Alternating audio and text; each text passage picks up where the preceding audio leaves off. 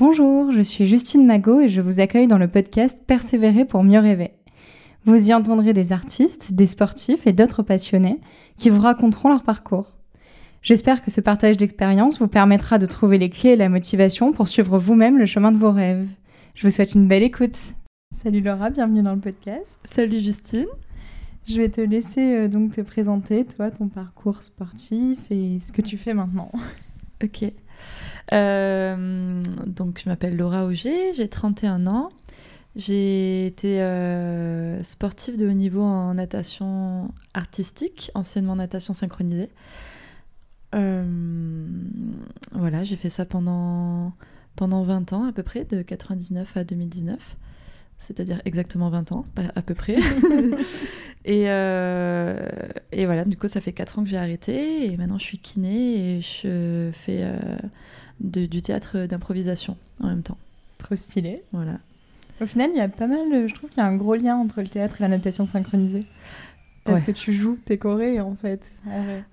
Ouais, ouais, carrément. Puis moi, c'était, c'était un de mes, euh, enfin, un de mes atouts, on va dire, Enfin, ce que j'aimais le plus faire, c'était de, de, jouer dans l'eau, de, de, jouer des personnages, de.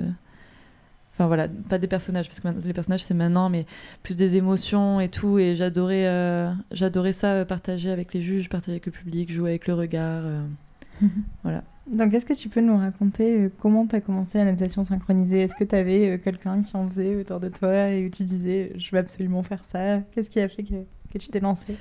Alors, pas du tout ça. Euh, j'ai fait euh, plein de sports quand j'étais petite. Mes parents m'ont un peu inscrit à plein de trucs. Et il n'y avait rien qui me, y avait rien qui m'emballait vraiment. Je fais du, piano, du tennis. Euh, je fais plein de sports. Et ma mère, un jour, elle a vu ça à la piscine à Aix. Et elle a dit Pourquoi t'essaierais pas? J'ai essayé. pendant un an, j'ai dit non, c'est nul, j'ai froid, on me crie dessus, je veux arrêter. La natation synchro, quoi. La natation synchro, voilà. Et euh, à la fin de l'année, bah, il y a ma première entraîneur qui s'appelle Ludivine Munchie, qui est maintenant euh, à, La Réunion, euh, qui m'a dit non, non, mais n'arrête pas, je suis sûre que tu peux faire quelque chose et tout. L'année prochaine, je te mets direct dans le groupe de, en, compétition. Et voilà. Et dès que, dès que je suis rentrée, je dis ok, on fait un test. Et j'avais 7 ans quoi, à ce moment-là. Et dès que j'ai commencé la compétition, bah, ça m'a plu. c'est vrai que tu dis en plus on te crie dessus et tout ça, mais il faut dire qu'en fait tu as commencé à 7 ans dans genre le meilleur club de France en fait. Ouais. Parce que c'est euh, il y avait déjà Virginie de Dieu à ce moment-là qui nageait. Tout à fait. Ah bah c'est dommage qu'on soit pas chez mes parents parce qu'il y a une photo de Virginie et moi à ma première année de synchro. Ah ouais? C'était juste avant les Jeux, les Jeux Olympiques de Sydney. Et j'ai un sourire euh, jusqu'aux oreilles avec elle dans le dans les dans les vestiaires, je me rappelle. J'avais failli faire euh, justement quand je nageais une photo avec elle et tout le groupe a fait une photo avec elle. C'était pile le moment où je suis allée aux toilettes. Donc j'ai une photo de tout mon, tout mon ballet avec Virginie de Dieu et moi je ne suis pas là. C'est vraiment, c'est encore une meilleure anecdote que si j'avais cette photo. du coup, voilà, donc tu commences et tu te dis, bah, en fait, toi, tu as commencé tout de suite en se disant, par contre, c'est possible de le porter au très haut niveau. Hmm, pas vraiment tout de suite, tout de suite. Mais on m'a vite euh, baigné dedans, ouais. La première année, pas, pas vraiment. Enfin, c'était vraiment des juste des galipettes et c'est tout, quoi. Mais c'est vrai que dès ma deuxième, troisième année de synchro, euh, quand j'avais ouais, 8-9 ans, on, bah, on me disait tu vas rentrer chez les grandes et, et l'objectif c'est d'être championne de France, quoi. C'était pas autre chose. C'est d'être directement, on faisait les, les, sélections là pour les. Je me rappelle plus comment ça s'appelait. Les, les, évaluations des jeunes à l'époque, je sais plus. L'acquisition? Alors ouais, c'est plus du tout les mêmes noms maintenant, je sais, mais bon, c'était des regroupements des meilleures nageuses euh, de France de, de, cette tranche d'âge. Et donc ouais, c'était clairement, euh, si t'étais pas prise à ce moment-là, euh, c'était... Enfin, dans, dans, le club, tout le monde était prise pour ces stages-là, quoi. Ouais, donc ça te foutait quand même une pression de malade dès le départ, quoi. Ouais, c'est vrai. C'est vrai que maintenant que tu me dis ça, c'est vrai que j'ai toujours eu de la pression, ouais. un petit peu. Après, ça s'en approche forcément, parce que du coup, c'est ce qu'on voit pas de ce sport, c'est que tu es à la fois obligé d'être super musclé, d'être hyper souple, de, du coup, de nager très bien, de en même temps être super technique. Enfin, c'est cinq sports en un, en fait. Ouais, c'est clair. Puis, euh, oui, oui. Puis, comme j'ai dit tout à l'heure, il y a aussi l'aspect euh, théâtral euh, qui, qui rentre en compte. Et puis, ouais, pour moi, pour moi l'aspect psychologique est plus qu'important dans ce sport. Et, d'ailleurs, avec du recul, je me dis qu'à très haut niveau, il y a quand même beaucoup de. Il y aurait peut-être beaucoup de choses à, améliorer euh, sur la santé psychologique des nageuses. Enfin, en tout cas, je pense que moi, j'aurais. Si je devais le refaire, je pense que je referais différemment par rapport à ma santé euh, psychologique quand je nageais. Même si je m'en suis pas rendu compte tout de suite, en fait. Mais, mais en fait, tu vis quand même des moments difficiles, quoi. La synchro, c'est vraiment pas un sport facile. C'est assez ingrat et, hum, et après, tu vis des, des émotions de malade, hein, mais c'est quand même un sport assez ingrat où tu t'entraînes beaucoup, où euh, ton volume horaire, il est énorme. Mhm. Et, euh, et, euh, et bon, à mon époque, en tout cas, c'est en train de changer et c'est Ouais. trop bien. Mais à mon époque, euh, bah, les résultats, ils bougeaient pas beaucoup, quoi. Oui, c'était euh, dans tous les cas, je savais que tu allais au JO, mais qu'il y avait peu de chances que, que tu sois championne. Quoi. Ouais, c'est clair. Ah bah oui, oui, quand tu vas... Moi, quand je allée au JO, je savais que bah, au mieux, je ferais huitième, c'est tout. Et donc voilà, être huitième pour nous, c'était comme une médaille d'or, mais... Ouais, c'est ça. Mais c'est pas une médaille d'or. c'est qu'en fait, il y a des pays qui sont tellement. euh, bah, qui, en fait, qui ont aussi les infrastructures euh, plus grandes, qui ont des coachs qui sont euh, peut-être aussi beaucoup plus euh, expérimentés. Je sais pas si c'est une question de d'entraîneur, parce que je pense que les entraîneurs qu'on avait étaient quand même très, enfin, très performantes, quoi. Elles étaient géniales. Enfin, moi, je, moi, je suis très très heureuse de m'être entraînée avec ces, avec ces filles. Mais euh, par contre, bah, tu as des filles payées, et puis bon, tu as quand même euh, une hiérarchie mondiale qui est installée, et ça, ça bouge pas, quoi. Ouais, c'est ça. Ne serait-ce- C'est vrai que quand je dis des filles payées, c'est qu'en fait, au moment où tu le fais, t'es pas payé pour ça, en fait. Eh non, pas du tout. Et du coup, comment tu fais? Comment je vivais? Ouais. Après, tu as la fédération qui nous aidait, qui nous payait 80% de, de l'INSEP et tout ça. Je sais pas comment c'est maintenant, hein, mais euh, à l'époque, c'était comme ça. Mais il fallait quand même que les parents ils sortent des sous. Ouais, donc en fait, tu peux t'arrêter aux portes de ton rêve parce que t'as besoin juste de. Ouais, ouais, ouais, bah, carrément.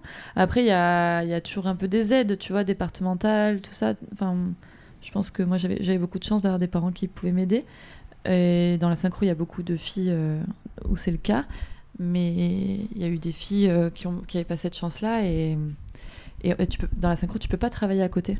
C'est Ouais, pas, possible. possible. C'est juste Ouais. pas possible. Tu t'entraînes euh, 6, 8, 9 heures par jour. Tu peux pas avoir un, un job à côté. Déjà, tu as tes études. euh.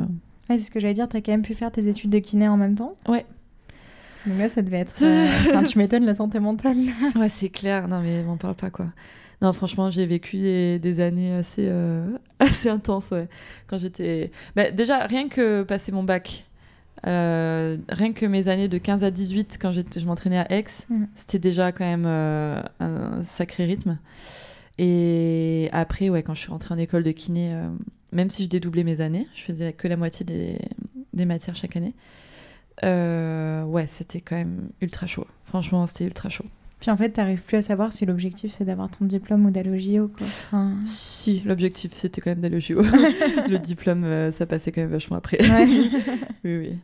Mais, euh, mais ouais, c'était, c'est, enfin, c'est vrai que ce que tu dis, c'est qu'il y avait des moments où, où, où à l'école c'était tellement dur, euh, j'allais tellement pas beaucoup en cours et il y avait des périodes d'examen qui tombaient. euh, Enfin, j'ai un souvenir des euh, Coupes d'Europe de- en 2015 où il y avait Ana Tares qui était là, c'était l'entraîneur espagnol.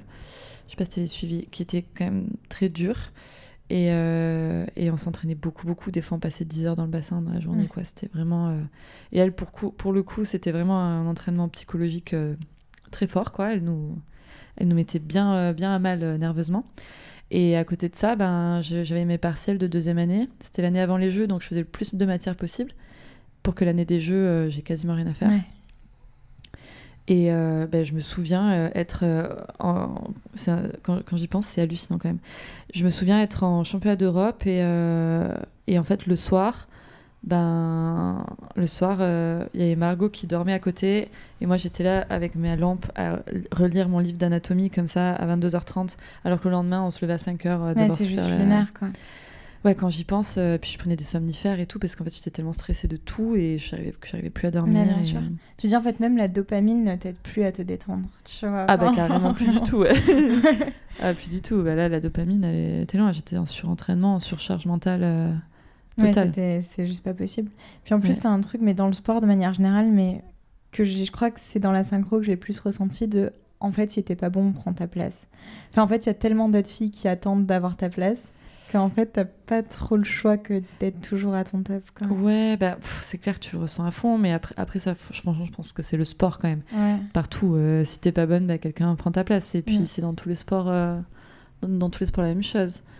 Mais, euh, ouais. Oui, c'est sûr que t'as tout le temps la pression, quoi. Puis moi, à partir du moment où je suis rentrée dans le duo, euh, bah, je me suis mis une pression monstrueuse. euh. Oui, c'est ça, parce que du coup, ce qu'on n'a pas précisé au début, c'est que toi, donc les JO, tu les as fait en duo. Ouais. Et donc Ouais, ouais. là, forcément, bah, c'est... tu peux difficilement faire une plus belle épreuve en synchro que le duo quand même. Enfin, c'est... Oui, oui, au jeu, ouais. Ouais. Ouais. Bah, parce qu'en plus, le duo, il se qualifie au jeu euh, beaucoup plus facilement que l'équipe. Mm. Et donc, euh, c'était un peu la seule chance à ce moment-là de, de- de faire les jeux, c'était de se qualifier dans le duo. Et je l'ai intégré en 2012, euh, juste après les Jeux de Londres.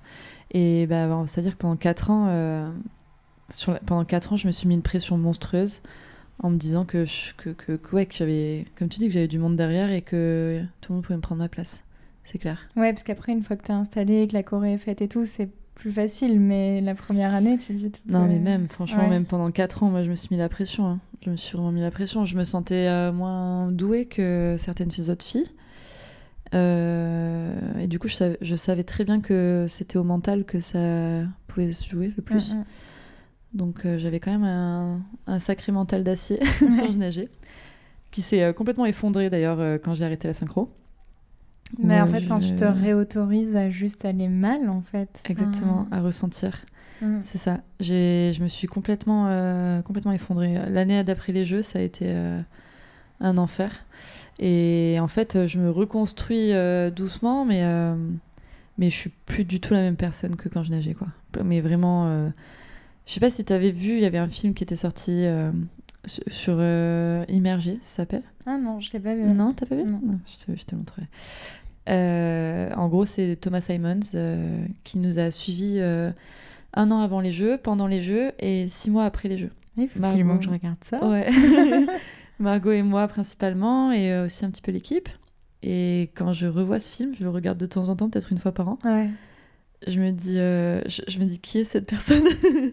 Puis en plus, ce qui est horrible, c'est que tu dis, euh, enfin, on en parlait un petit peu avant, mais en fait, t'as connu que ça. Donc quand ça s'arrête, en fait, tu lâches ce que tu fais depuis que t'as 6 ans. Ouais. Enfin, tous les jours, tu vois. Ouais, en plus, c'est pas un sport où tu peux t'entraîner une fois par semaine quand t'es petit. Non, même quand t'es petit, t'es obligé de t'entraîner beaucoup.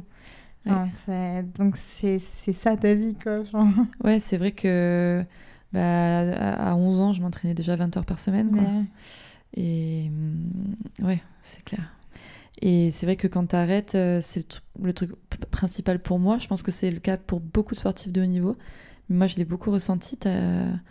Une grosse perte d'identité. Enfin, moi, je me suis... quand j'ai arrêté la synchro, en plus, j'ai vécu une rupture euh, hyper douloureuse à ce moment-là. Donc, j'ai vraiment perdu tous mes repères. Et j'étais là, euh, qui je suis, à quoi je sers. Et franchement, euh, c'était il y a combien de temps les jeux? 7 ans? Waouh 7 ans après, euh, je me dis que j'ai beaucoup avancé, mais il y a encore des moments où je me dis qui je suis et qu'est-ce que j'aime surtout. Mm, mm. Ouais, puis c'est hyper dur parce que c'est un sport où comme bah, tu dois toujours sourire, tu dois toujours être droit, tu... puis ça fait super mal et tu souris quand même. bah, du coup, en fait, après, tu as l'habitude d'avoir mal, de sourire et de pas montrer. En fait, je trouve que c'est un gros exercice de juste apprendre à, bah, à dire que là, tu pleures parce que tu as mal et que c'est et que c'est comme ça.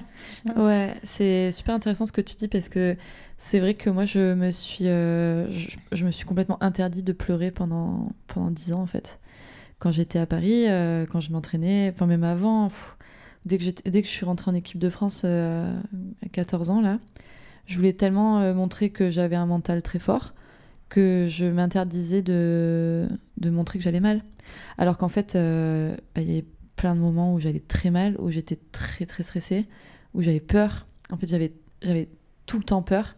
Et ça, bon, bah, du coup, j'ai un suivi psychologique depuis mon arrêt des jeux. Et c'est vraiment plus tard que je me suis rendu compte qu'en fait, j'ai vécu 20 ans euh, à avoir peur tout le temps. Mais. Tous les soirs, je, me couchais en me disant Je suis ultra stressée de demain. Demain, je vais devoir faire mon, bal- mon ballet en entier. Alors, euh, c'est un truc très commun. Tout le monde fait son ballet en entier, mais en fait, ça fait mal. Mm, mm. ça fait tellement mal et t'as peur. J'avais peur de pas finir mon ballet. J'avais peur de d'avoir tellement mal aux jambes et aux bras que j'arriverais plus à les lever et que du coup, ben, si t'arrives pas à lever tes jambes et tes bras, il ben, y a une fille qui prend ta place, quoi. Et j'étais, euh, mais tout le temps ultra stressée. Et du coup, quand j'ai arrêté, quand j'ai arrêté la synchro, bah, c'est venu un peu après, où bah, d'un coup, je, me suis dit, mais là, tu vas pas bien du tout, Laura, quoi. Tu vas pas bien du tout. Et, accepter de le montrer, accepter de me le montrer à moi-même. Mais en fait, ça s'est pas fait que euh, après les jeux, parce qu'après, j'ai repris la synchro pendant l'année en 2018-2019. Et cette année-là, ça a été la plus grosse euh, leçon pour moi, parce que pour le coup, là, cette année-là, donc j'avais pris 12 euh, kilos, j'avais plus fait de sport pendant un an et demi. J'ai repris le sport, j'ai perdu mes 12 kilos en trois mois, j'ai fait, euh, fait tout ce qu'il fallait pour retourner dans l'équipe. J'ai repris mon niveau, j'ai nickel. À l'entraînement, j'étais nickel. Euh, j'étais tout sourire, j'étais un gros moteur pour tout le monde et tout. Mais tous les matins, je me levais en pleurant. Tous les soirs, je faisais des crises d'angoisse, mais des crises d'angoisse à, à, plus voir le jour du tout, quoi. Ouais tous les soirs de cette année, j'étais en crise d'angoisse. J'ai fait que me blesser. Et finalement, j'ai au championnat du monde, je me suis blessée un an avant, enfin, les, un an avant les Jeux de Tokyo. Sauf que finalement, ça a été deux ans avec le Covid. Ouais, mais... c'était 2021. mais euh, mon corps, en fait, il a parlé pour moi et, et en fait, je me suis blessée euh, le dos et tout. Ça a été une catastrophe, quoi. Mm, mm. Vraiment une catastrophe, ces, ces championnats du monde. Et en fait, après ça, je me suis dit, ok Laura, maintenant tu vas te calmer, tu vas écouter ton corps, tu vas écouter ce que tu as ta petite voix qui te dit que t'es pas heureuse du tout et que c'est pas grave, tu as le droit d'aller mal, tu as le droit de le droit d'être un peu faible en fait des fois. Ouais, complètement. Et je ouais, c'est-à-dire que pendant je pense que pendant 15 ans, je me suis interdite d'être faible et du coup bah maintenant j'apprends à l'être. Bah ouais, ouais, puis en plus, ce qui est dur avec le sport, c'est que tu sais que tu peux le faire tenir un peu plus longtemps, mais dans tous les cas, il faudra prendre sa retraite jeune. Mm. Tu vois et, et, je pense que c'est une épée de Damoclès que tu n'as pas envie d'avoir, mais tu sais qu'elle va arriver. Enfin, ouais, carrément. Et il faut le faire au bon moment, quoi. Ouais, c'est vrai que au moment de reprendre la synchro, donc il y, a eu les, y a eu les Jeux en 2016, L'année d'après, il y a eu les championnats du monde en 2017. Donc c'est là que j'ai fait ma. Pendant cette période-là, je fais ma grosse dépression, mais j'ai quand même fait les, jeux... les... Pardon, les championnats du monde en 2017. Après, je suis partie voyager, je me suis réinstallée à Marseille et tout ça. Puis finalement, j'ai repris fin 2018. Et euh, au moment de faire le choix de reprendre la synchro ou pas, je me suis dit là, Laura, tu as 26 ans, que tu arrêtes la synchro, que tu commences ta vie normale à 26 ou à 28, ça change pas grand chose.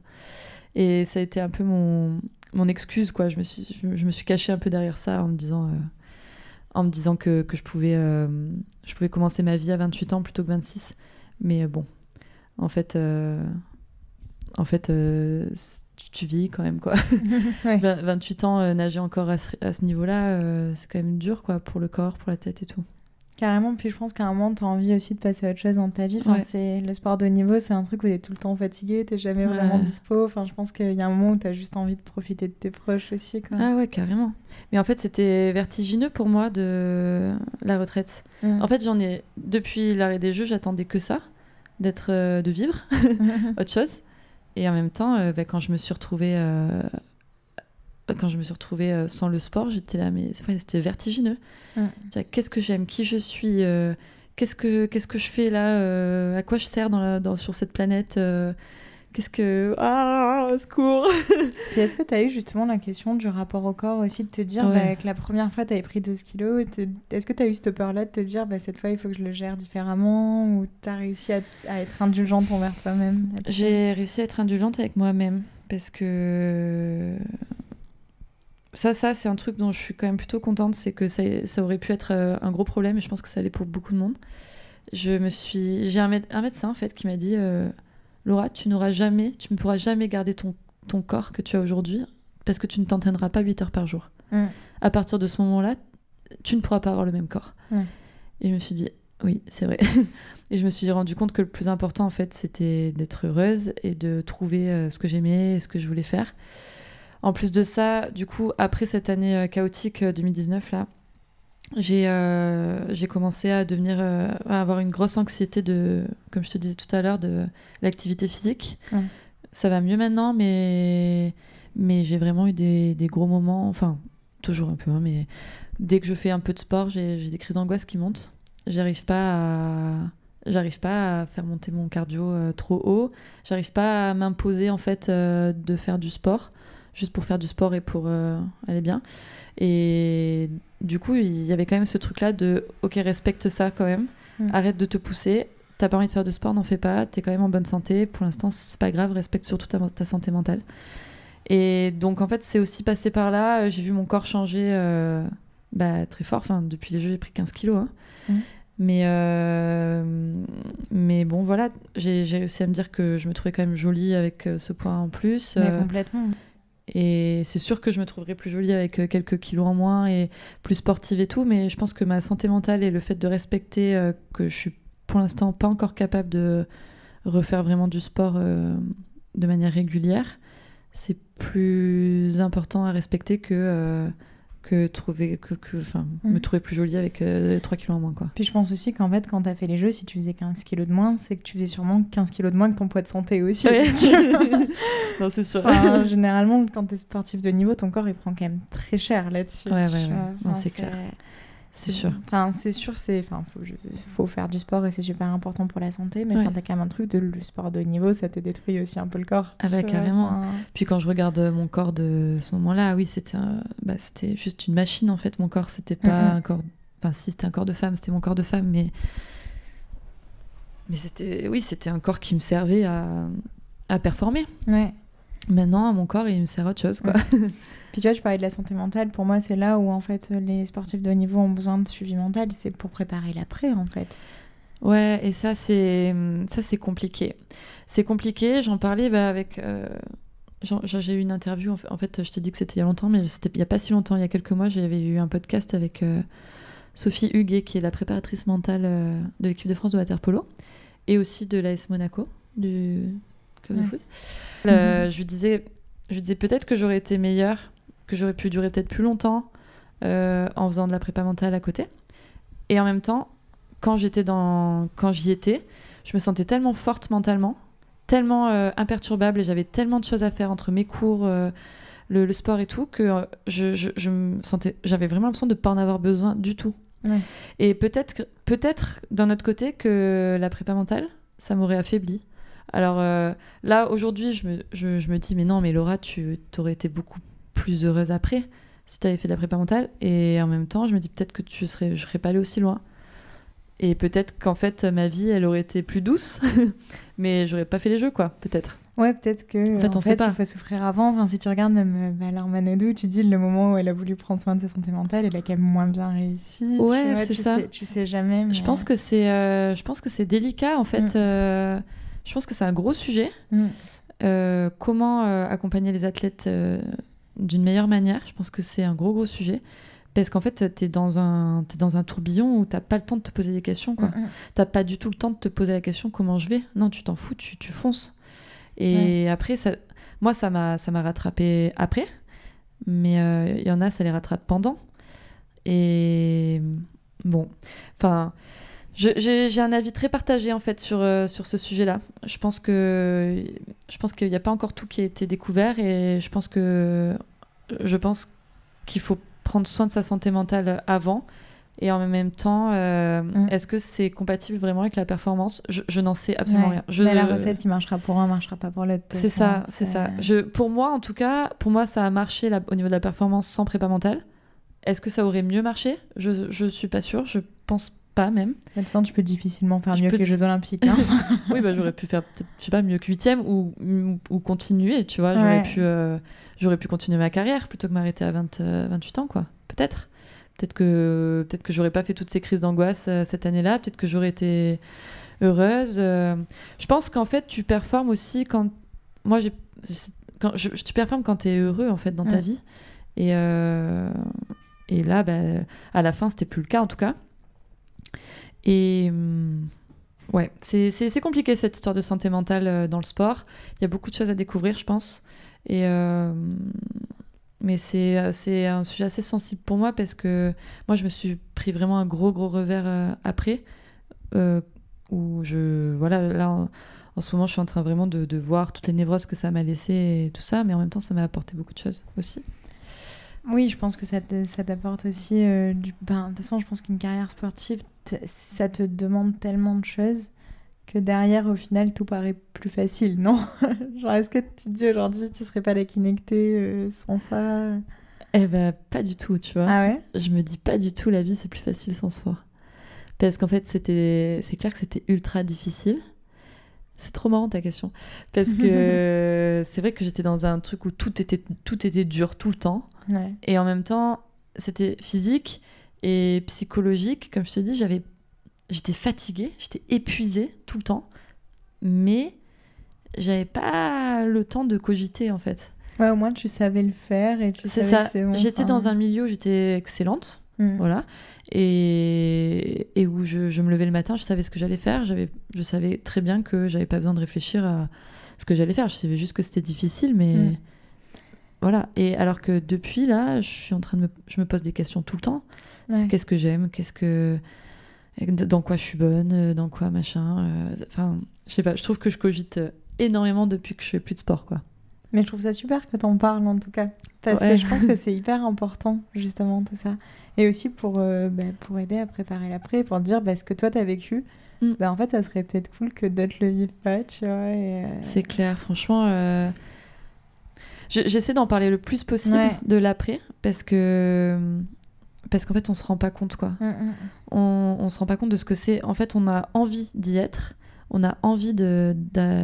Moi, j'avais envie d'arrêter le sport. J'en pouvais plus. je-. Et quand il est, mais euh, ouais, quand c'est surtout la, la, la quête d'identité. Ouais. Tu vois, j'ai l'impression de faire une espèce de crise d'ado, euh, sauf que j'ai 30 ans, quoi. Mais une crise d'ado, euh, quand tu fais ta crise d'ado, en fait, c'est pour te trouver, c'est pour savoir Mm, qui mm. tu es, c'est pour savoir ce que t'aimes, c'est pour, euh, tu vois, c'est c'est ça une crise d'ado.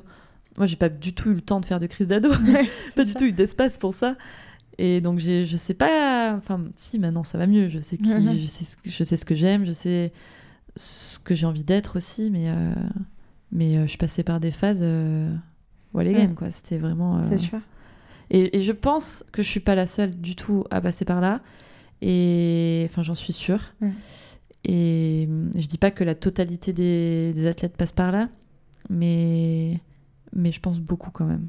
Puis tu vois, je pense qu'à la différence des artistes que j'ai pu recevoir dans le podcast et qui se disent, bah, moi je veux faire ça, nanana, toi en fait au final tu as commencé à 6 ans et tu as juste été excellente. Et, et... alors tu, tu vas nous raconter plus en détail, mais ce que j'ai ce l'impression c'est qu'en fait au final tu as passé les étapes et un jour tu as fini au JO, tu vois, mais genre pas eu à te dire genre euh, je vais faire ça toute ma vie. Enfin, c'est la vie qui t'a un petit peu euh, pris là-dedans et t'as Ouais. suivi quoi, tu vois. Donc c'est encore compliqué quand c'est pas ta décision en fait. C'est genre t'as entre guillemets eu le bonheur ou le malheur d'être très bonne dans ce que tu faisais quoi. Ouais, c'est vrai. C'est vrai que j'ai très peu de souvenirs de moments où j'ai dû faire un choix. Ouais. Je, je me souviens une fois, quand j'avais 15 ans, ma mère, elle, elle m'a amenée à la piscine et euh, elle m'a demandé euh, Tu continues l'année prochaine? Et j'étais là. J'étais là, mais. Bah oui. Enfin, je, je me suis jamais posé cette question-là, quoi. Évidemment, Mm, je continue l'année prochaine. euh, je- Enfin, j'étais. Euh, à ce moment-là, à 15 ans, j'avais, j'ai- j'étais soliste duettiste euh, équipière de l'équipe de France, capitaine euh, de l'équipe de France minime. euh, J'avais fait championne de France en équipe, en duo, en machin. Enfin, j'étais surclassée en junior, j'étais au, au taquet de ma vie. là. Mm. Et ma mère qui me, qui me pose cette question, euh, pour moi, c'était un moment incongru, quoi. Je dis, bah oui. Je dis, Et non, en mais- même temps, dis, elle a voulu t'offrir une porte de Mais sortie, c'est quand même bien. elle m'a dit, euh, c'est clair, elle m'a dit non, mais je voulais juste m'assurer que- Je voulais juste être sûre que tu es heureuse dans, dans ce chemin-là. Mm. J'avais 15 ans et je me suis dit, bah, je sais pas, je me suis jamais posé la question.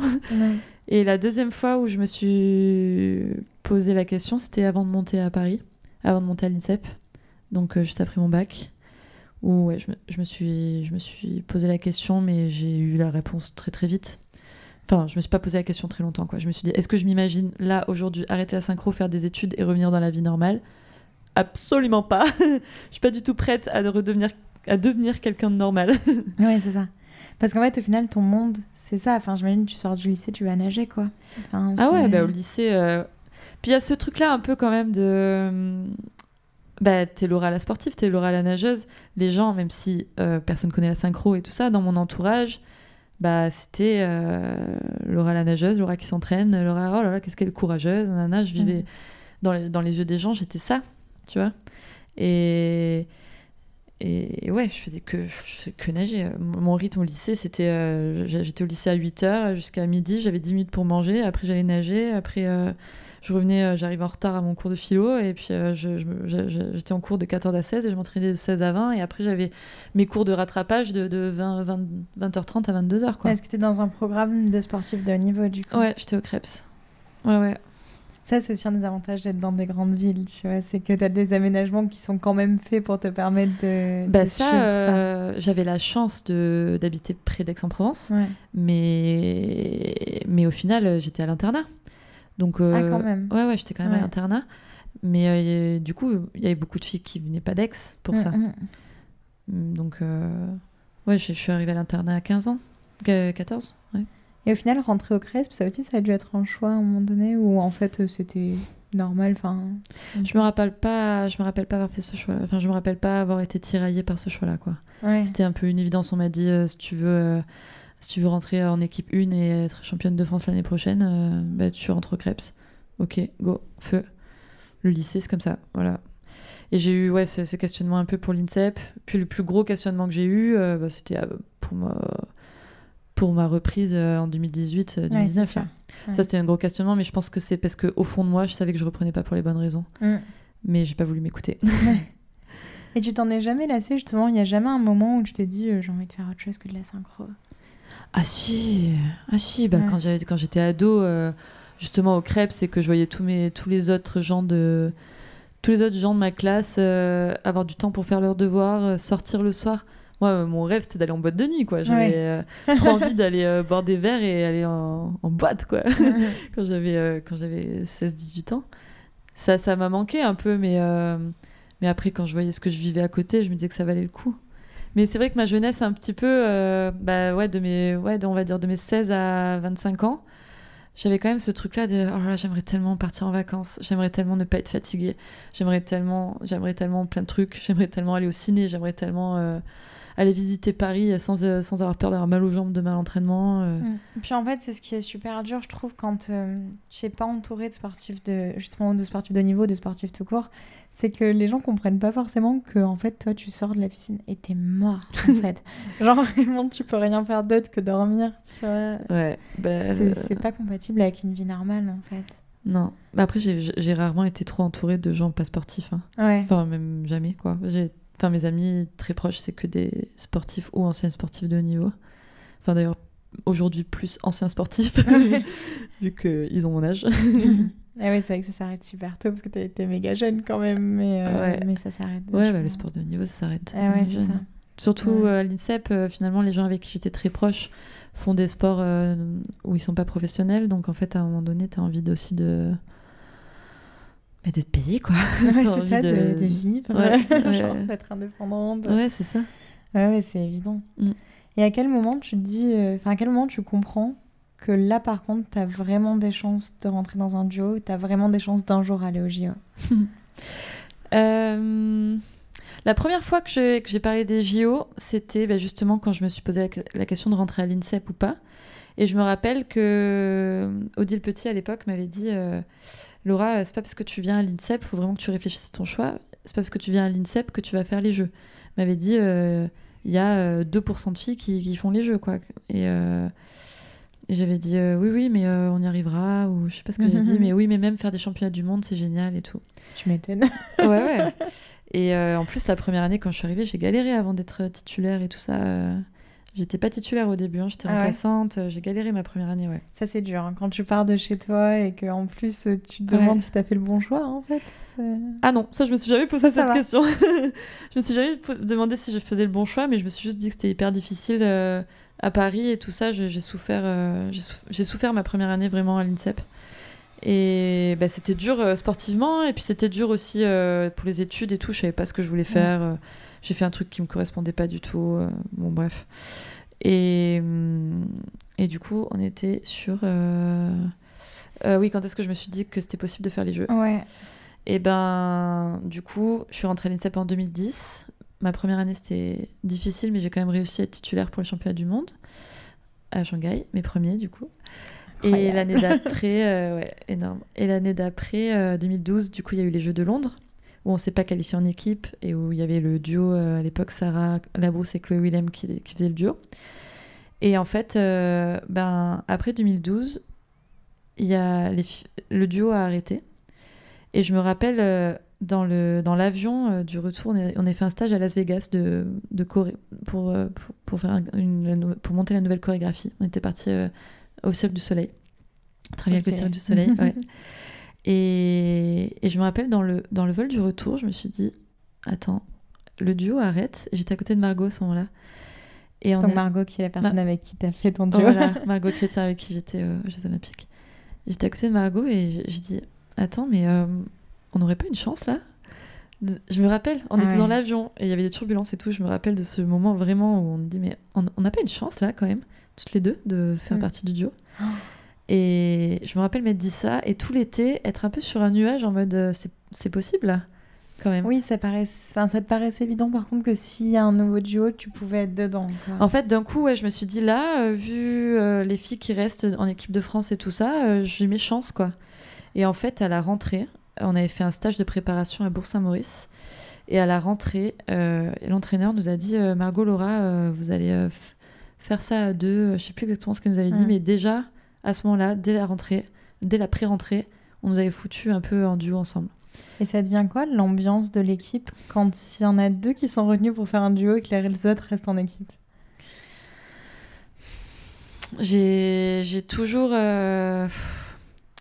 j'ai toujours essayé un peu de. Je sais pas, franchement, euh, bah, de mettre. Euh, de me protéger par rapport à ça, de me dire que ça parlait pas dans mon dos. Euh, de... Mais je savais très bien qu'il y avait plein de filles qui, qui voulaient ma place. Donc moi, en fait, juste j'avais peur que, que quelqu'un soit meilleur que moi et me prenne ma place, quoi. Mais t'as pas eu, par contre, de réflexion T'as pas été exclu du groupe, quoi Non, pas du tout. Pas du tout. Euh, pour ça, euh, je pense que les filles, tout le monde était très intelligent. Par contre, euh, tous les ans, ma place était remise en question. Enfin, le, duo était remis en question.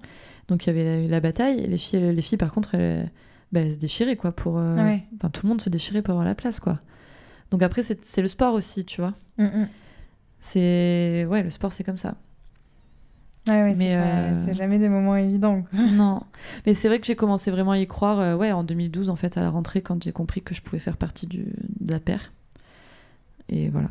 Et en fait, 4 ans plus tard, t'es à Rio, quoi. C'est ça. Ouais, 4 Et ans il se passe quoi pendant ces 4 ans-là? Je m'entraîne comme une. j'ai compris, euh, en rentrant dans le duo, j'ai compris ce que c'était vraiment le haut niveau, je pense. J'ai commencé à, à prendre plein de Enfin, maintenant, quand je regarde en arrière, je me dis, Laura, tu faisais pas du haut niveau, t'étais euh, pas assez mature. Parce que bon, j'ai commencé un peu à faire attention à ce que je mangeais, j'ai commencé à. J'ai commencé à réfléchir autrement, en fait, à penser à ma récup euh, tout le temps. Euh, même si je le faisais déjà un peu, quand même beaucoup avant, mais là, toute ma vie était vraiment centrée que autour de ça. J'étais vraiment professionnalisée, quoi. Ouais, sans l'argent, mais sans, mais ouais, je, je, me sentais quand même plus. Euh, plus, euh, plus investie, je pense. Enfin, ouais, j'avais l'impression d'être passée dans une dimension supérieure. Et bah, pendant ces quatre ans, il se passe que ma place, elle est remise en cause tous les ans, que je stresse beaucoup et que je veux donner le meilleur de moi-même. Et là, ça a été vraiment les quatre ans euh, les, plus, les plus belles années et en même temps les plus difficiles, quoi. Parce que là, au début, tu es entraînée par Virginie de Dieu pour le duo euh, Alors, elle, nous a entraîné un petit peu.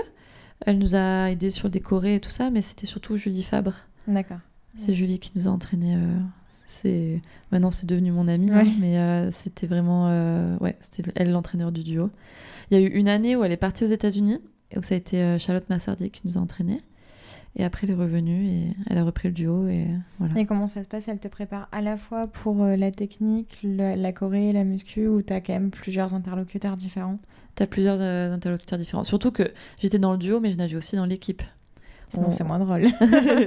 on faisait aussi l'équipe euh, pour les championnats du monde, championnats d'Europe, tout ça, ça on, faisait tout. Et Comment tu peux juste retenir tout ça bah, C'est ton corps qui retient. C'est dingue. Ouais. au final, ouais, maintenant je trouve ça.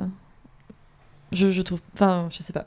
Je, je sais pas, c'est, finalement, c'est pas grand chose, c'est trois minutes. Hein.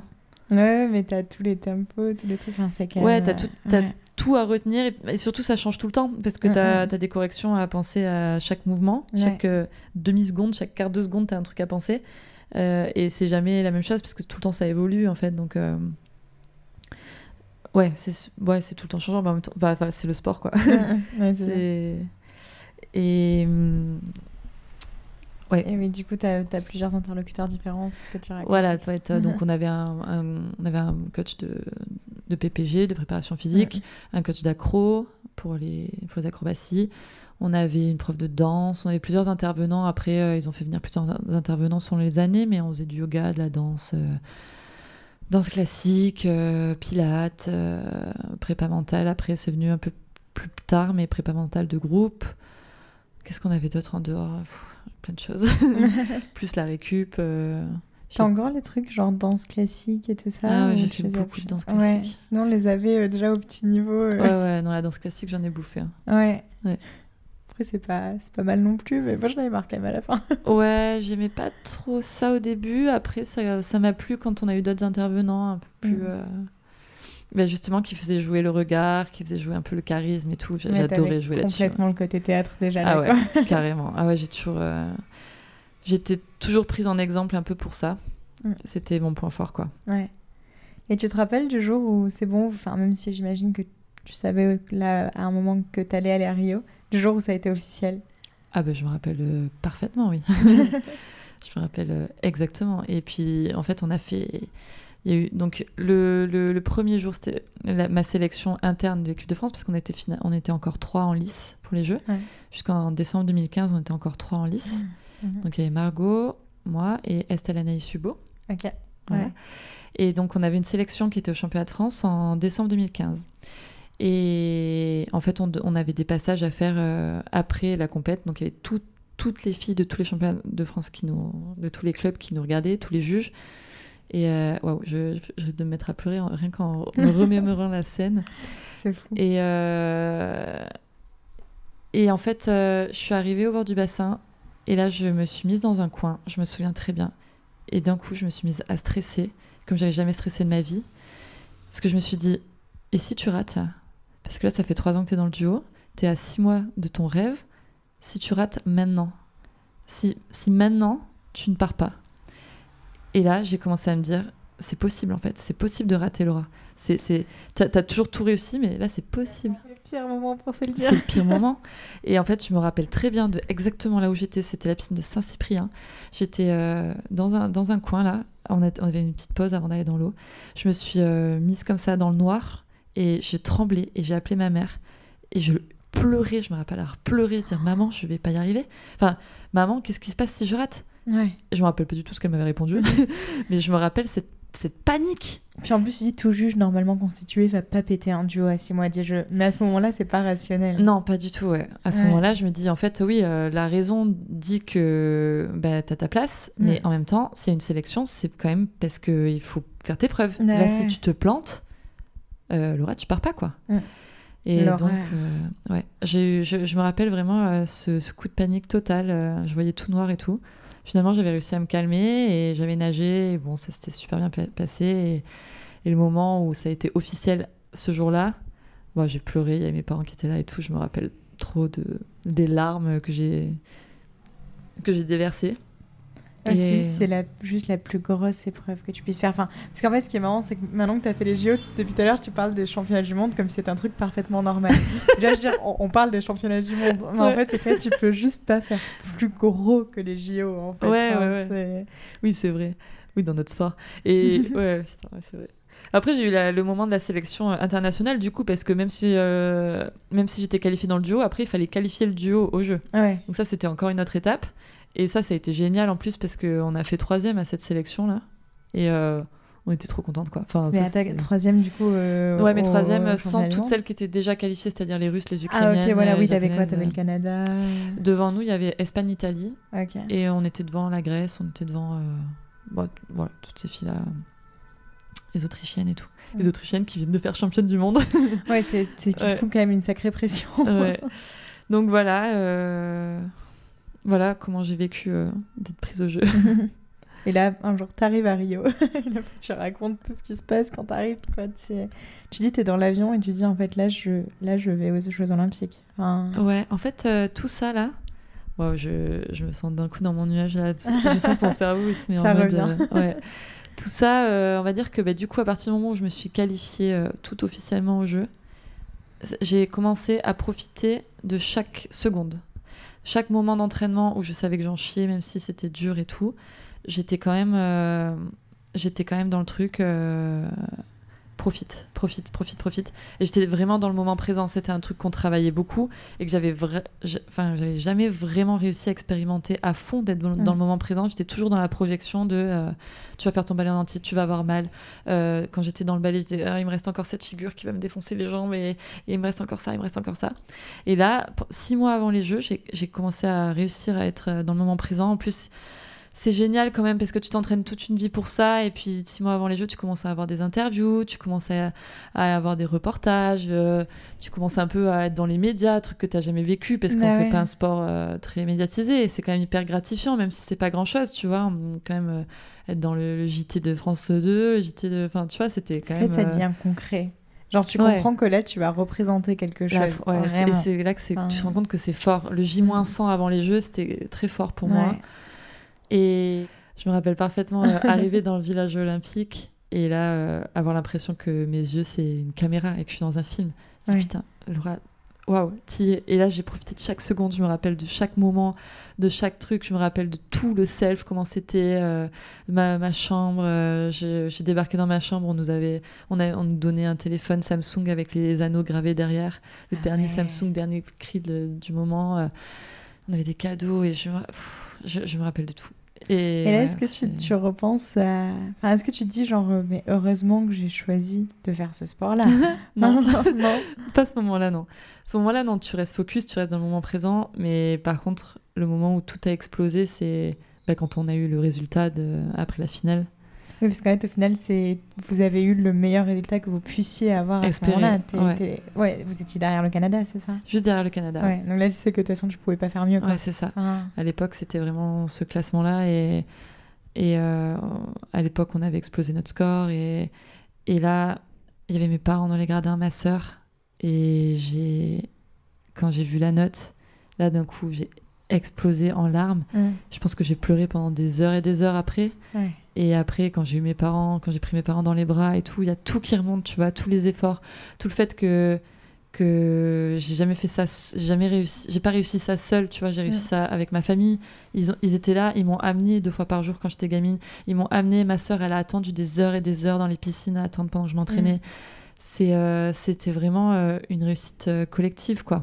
Ouais, Vraiment. t'as tout sacrifié, mais c'était pour ça et ça valait le coup. Quoi. Ouais, le nombre de le nombre de, de sorties en famille qu'ils ont fait sans moi, le nombre de trucs qu'ils ont fait sans moi, le nombre de sacrifices que mes parents ils ont dû faire pour euh, pour moi, ma sœur, tout ce qu'elle, enfin tout ce, tout ce que ma famille a sacrifié pour que je puisse arriver à cet instant-là, ces trois minutes. Mm. Et d'ailleurs mon père, euh, mon père il me l'a dit euh, après. Mais enfin, on a- il y avait les éliminatoires, donc on a nagé trois fois. Il y a eu les éliminatoires, le technique et après la finale. Et ils étaient là aux trois épreuves et aux éliminatoires. Mon père, apparemment, ils ont pleuré et mon père, il m'a dit, je savais que j'allais être émue, mais euh, ouais, regardez frisson Ouais, direct. Moi aussi. Je, je savais que j'allais être émue et mon Mm. père, il m'a dit, mais euh, je j'aurais jamais euh, imaginé euh, ressentir ce que j'ai ressenti. Oh, je me mets à pleurer, voilà, pendant ça. Quand je parle de mes parents, Mhm. Enfin, quand je parle de ma famille, c'est mon père qui me dit j'aurais jamais. Je, je m'attendais pas à être submergée d'émotions comme ça quand je t'ai vu arriver au bord du bassin. En même temps, tu vois ta fille avec les anneaux olympiques derrière, et ta gamine ça. que t'as amenée à la piscine quand Ouais. t'étais petite. Et enfin, je pense qu'aucun parent qui a 6 ans amène son enfant à un cours de natation se dit qu'un jour il l'amènera Ouais, aux Jeux olympiques. Enfin, tu vois, c'est Ouais. juste. Et même si t'as assez tôt été repéré et tout, enfin, tu te dis. Enfin, tu te rends compte, il y a deux personnes au monde, enfin deux personnes en, France, qui vont représenter leur pays aux Jeux Olympiques en Mhm. natation synchronisée. Enfin, c'est pas envisageable. Ouais, ouais, c'est pas imaginable, c'est clair. Ouais. Et ouais, mais, euh, ouais, ouais, mais la fierté de mes parents et, et tout. Et, et j'avais un peu l'impression de les remercier, tu vois, à ce moment-là. Et ouais, ça a été vraiment. C'est le, le moment le plus intense de ma vie. Et je pense que eux, c'est pas- c'est peut-être pas le moment le plus intense de leur vie, mais c'était quand même de- quelque chose Sûrement, de très, ouais. très fort. euh. Et ma sœur, pareil, euh, c'est, je sais que c'est. Enfin, je les remercierai jamais assez, mais je pense que ce jour-là, ça a été quand même un truc, une, une, réussite énorme, quoi pour toute ma famille. Ouais, puis voilà, tu leur as rendu euh, toutes ces heures-là et tout, ce, bah, tout le fait d'avoir cru en toi et de t'avoir euh, accompagné, enfin, de t'avoir pas dit il faut trouver un métier euh, où tu seras payé pour ça, de t'avoir laissé prendre ton temps enfin et prendre ce temps-là. quoi. Ouais, carrément. Puis ouais, je remercierai jamais assez ma sœur. J'avais fait, j'avais voulu faire du coup en rentrant des jeux, j'avais fait une grosse soirée chez mes parents où j'avais invité tous ceux qui avaient croisé mon chemin.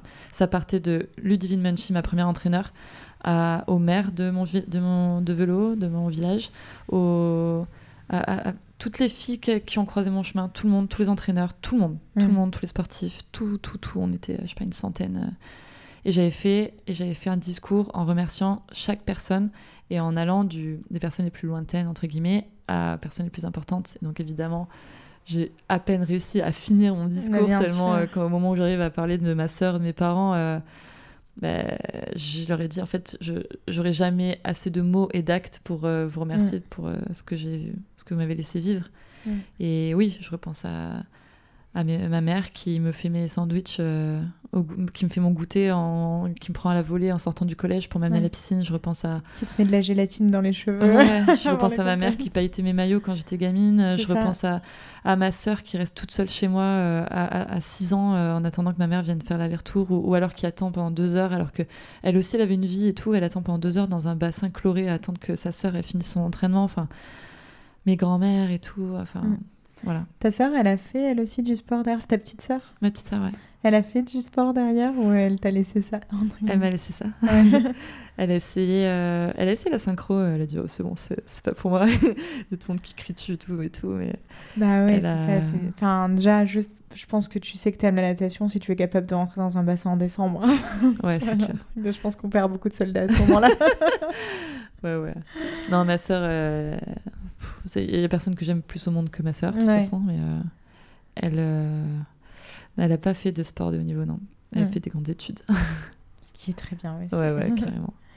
Et donc aujourd'hui, là, tu es kiné, tu fais ton théâtre. Est-ce que tu peux nous raconter un peu ce qui est, ouais, ce qui est devenu euh, ta vie Tu kiné, tu t'es spécialisé un peu dans le kiné du sport ou tu fais tout?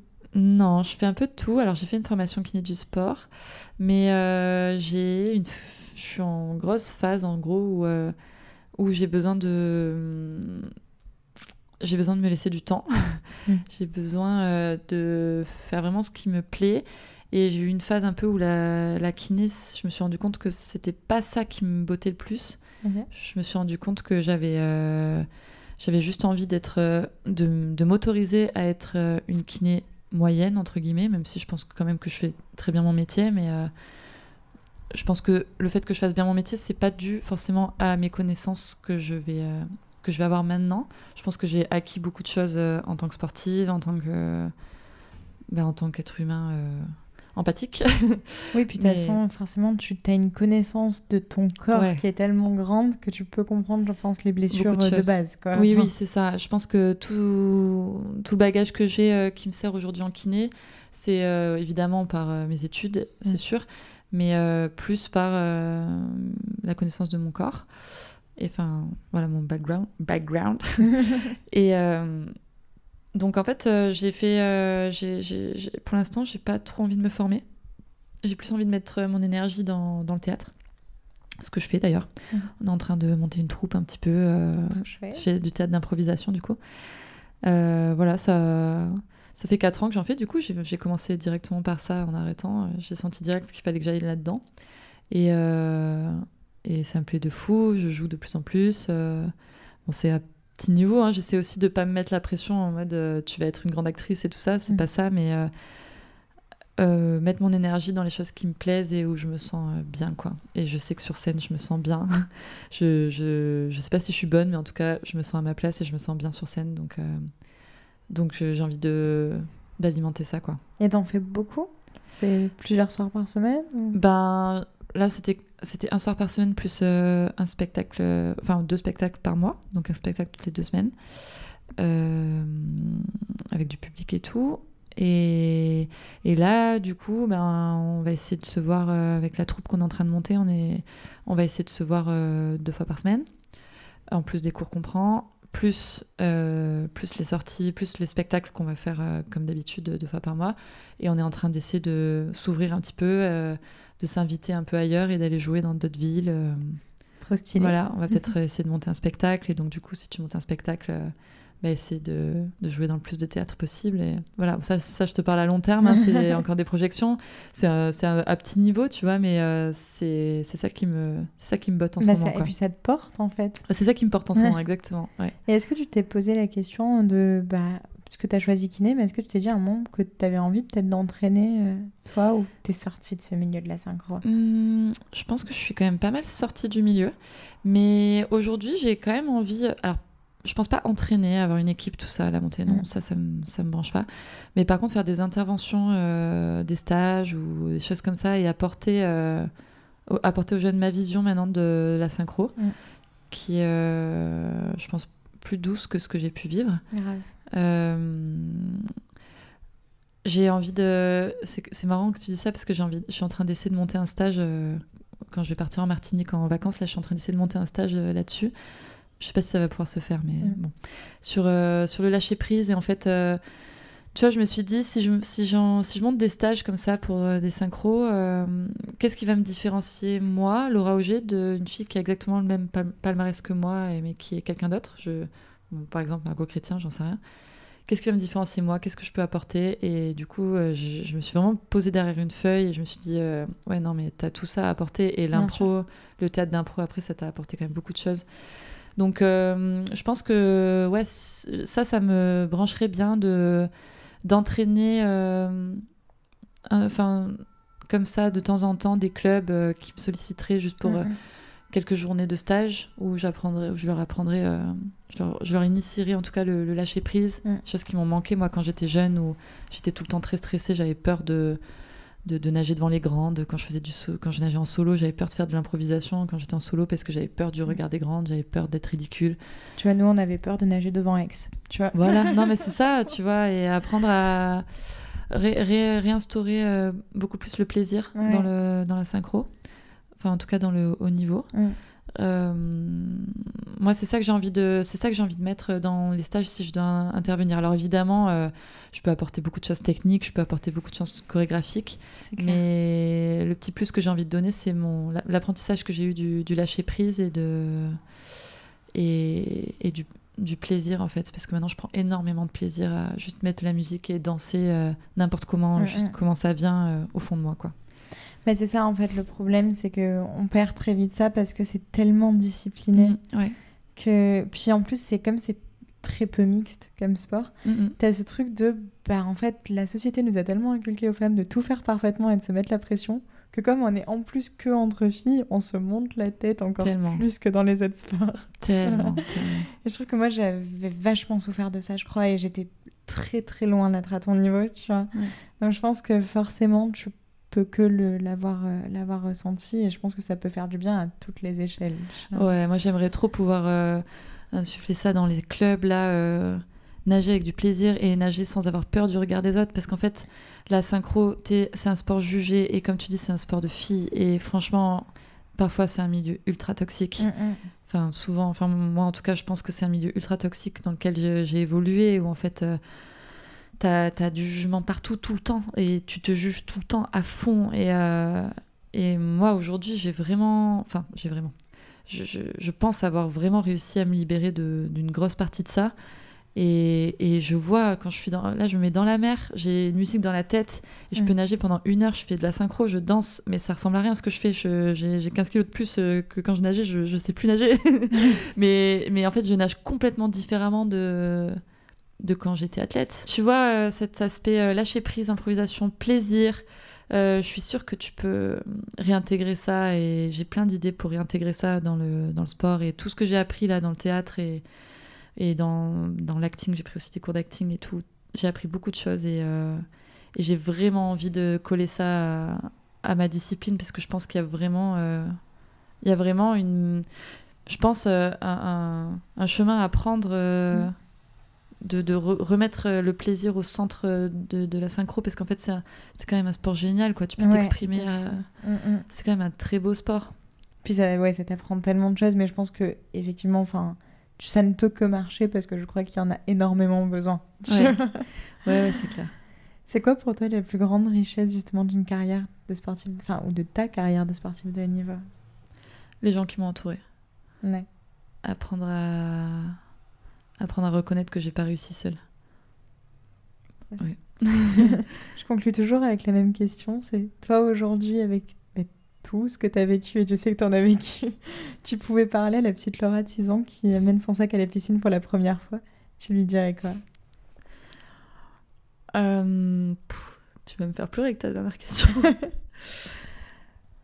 Hmm. Je lui dirais de d'être reconnaissante, D'être- reconnaissante envers euh, tous les gens qui m'aident et prendre conscience que prendre conscience, ouais, bah, de, de et dire merci à tout le monde. Ouais, parce que ça va être un beau chemin. Ouais. Ouais, ouais. Et puis tu vas, tu vas apprendre qu'il y a des gens qui t'aiment, quoi. Ouais. C'est très joli. c'est moi que tu vas faire pleurer. En même temps, tu me dis la petite Laura de 6 ans avec son sac à dos la première fois qu'elle va à la piscine. Moi, ça me déclenche les larmes. Merci beaucoup d'être venu dans le Merci à podcast. toi. Cet épisode est maintenant terminé. Pour connaître l'actualité du podcast, je vous invite à suivre les comptes Instagram, Facebook et Twitter ou à activer les notifications de sortie d'épisodes sur votre application de podcast. Pour m'aider à développer l'émission, vous pouvez aussi lui attribuer 5 étoiles sur Apple Podcast et Spotify et en parler autour de vous sur les réseaux. À très vite